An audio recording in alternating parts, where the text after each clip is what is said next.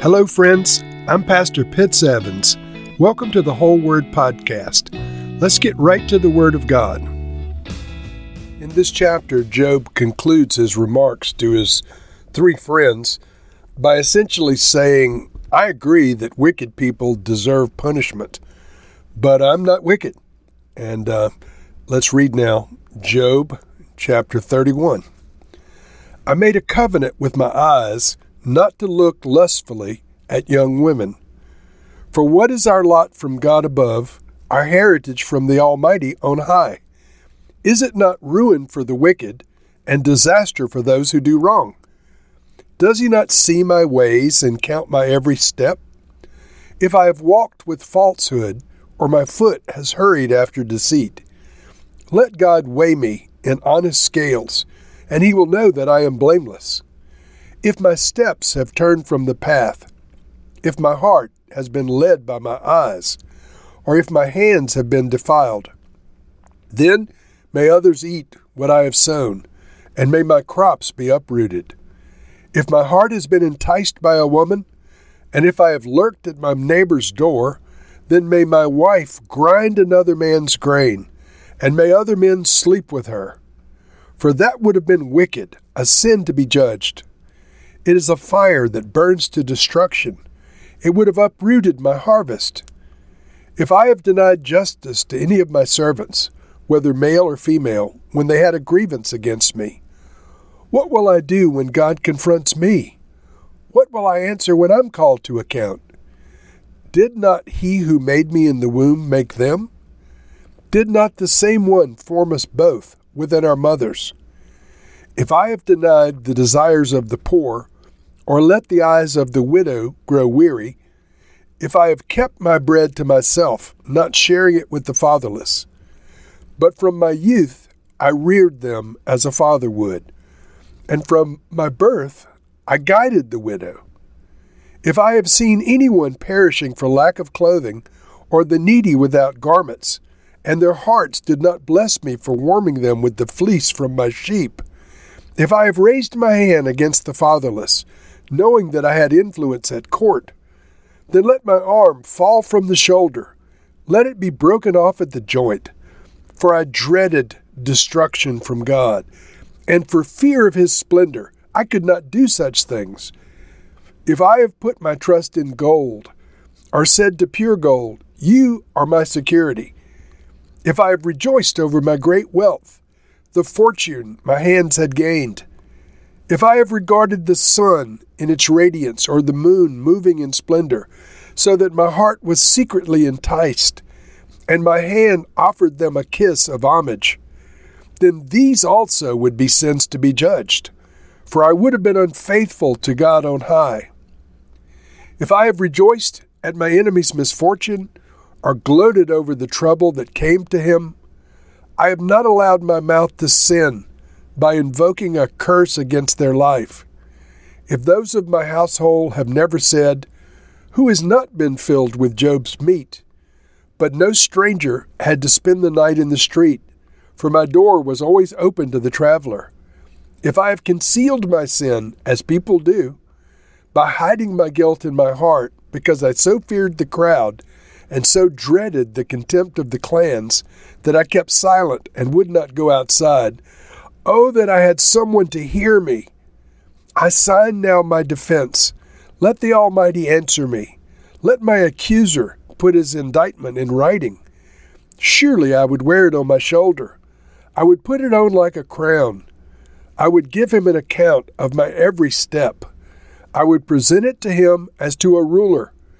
If my land cries out against me, and all of its furrows are wet with tears, if I have devoured its yield without payment, or broken the spirit of its tenants, then let briers come up instead of wheat, and stinkweed instead of barley.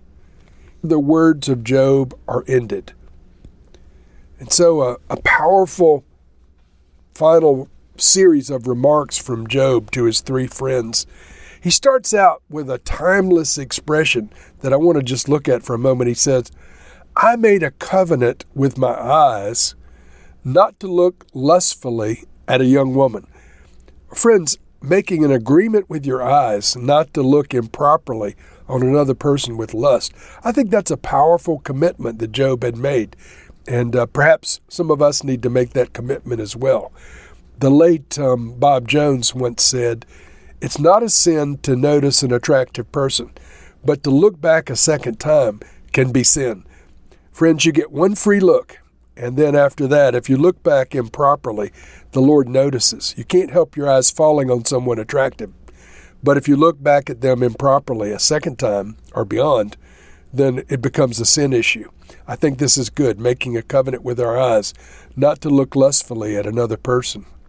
And then Job argues that if he had blatantly sinned, he would agree that he deserved his current situation. But he goes into a number of examples saying that if he had done so and so, he agreed that that would be wicked. But he says that these sins that should be judged were not his sins. He specifically says he never denied justice to his servants. He never uh, denied helping the poor. He always helped widows. He never denied the fatherless, etc. And he goes into something that's um, a little unusual in this in the scriptures. He talks about the uh, the sin of putting your trust in your finances. He said, "If I have put my trust in gold, or said to pure gold, you are my security, or if I have rejoiced over the great wealth, the fortune my hands have gained, this would be sin. This would be a problem, and he would understand the Lord judging him. We live in a very materialistic country in the United States. A lot of um, people put their trust in their financial planning and their um, bank accounts and 401ks rather than in the living God. Our hope and our trust in all things must be in the Lord first and foremost. He gives us wisdom. Yes, we should use wisdom in our finances, but our trust is in the Lord, not in our finances. Our money in the U.S. says, In God we trust. Would that it would be so for all of his people. And then he makes mention of idolatry in the form of um, worshiping the sun and the moon, and that this also would be sins to be judged, but he was never guilty of worshiping the sun or the moon. And so Job's remarks are ended. His um, arguments have fallen on deaf ears to his friends. His three friends made up their minds that um, uh, there was some cause and effect here. Job had done something to cause what was happening. His three friends agreed that um, this series of terrible events in Job's life came from the Lord. And Job thought all of this came from the Lord. They were all wrong. It came from the devil who was attacking Job. Yes, he got permission somehow to test Job, but it was not the Lord that was causing Job's afflictions. And so, as near as I can tell to this point, Job's only sin is the mistake of thinking that God was the one causing his problems. God is not the problem, God is the solution. And let me just stretch that a little further. Jesus is never the problem for any of us. He's always the answer to whatever problems we have. Lord, we pray that we would recognize that we live in a fallen world and we are attacked by the devil himself and his minions. But Lord, you are our shield and our defender. You are our deliverer. You are our Savior. Lord, may we always be aware that you're the answer to every problem and not the cause of it. In Jesus' name we pray. Amen.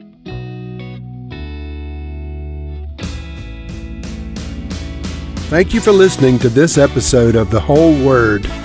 It was brought to you by Whole Word Fellowship and the Northern Virginia House of Prayer. If you were encouraged, please share our podcast with your friends. We'd also appreciate it if you'd hit subscribe in your favorite podcast app and take a few moments to write a review. If you'd like more information on our church and our ministry, you can go to wholeword.net or wholewordpodcast.com for more information.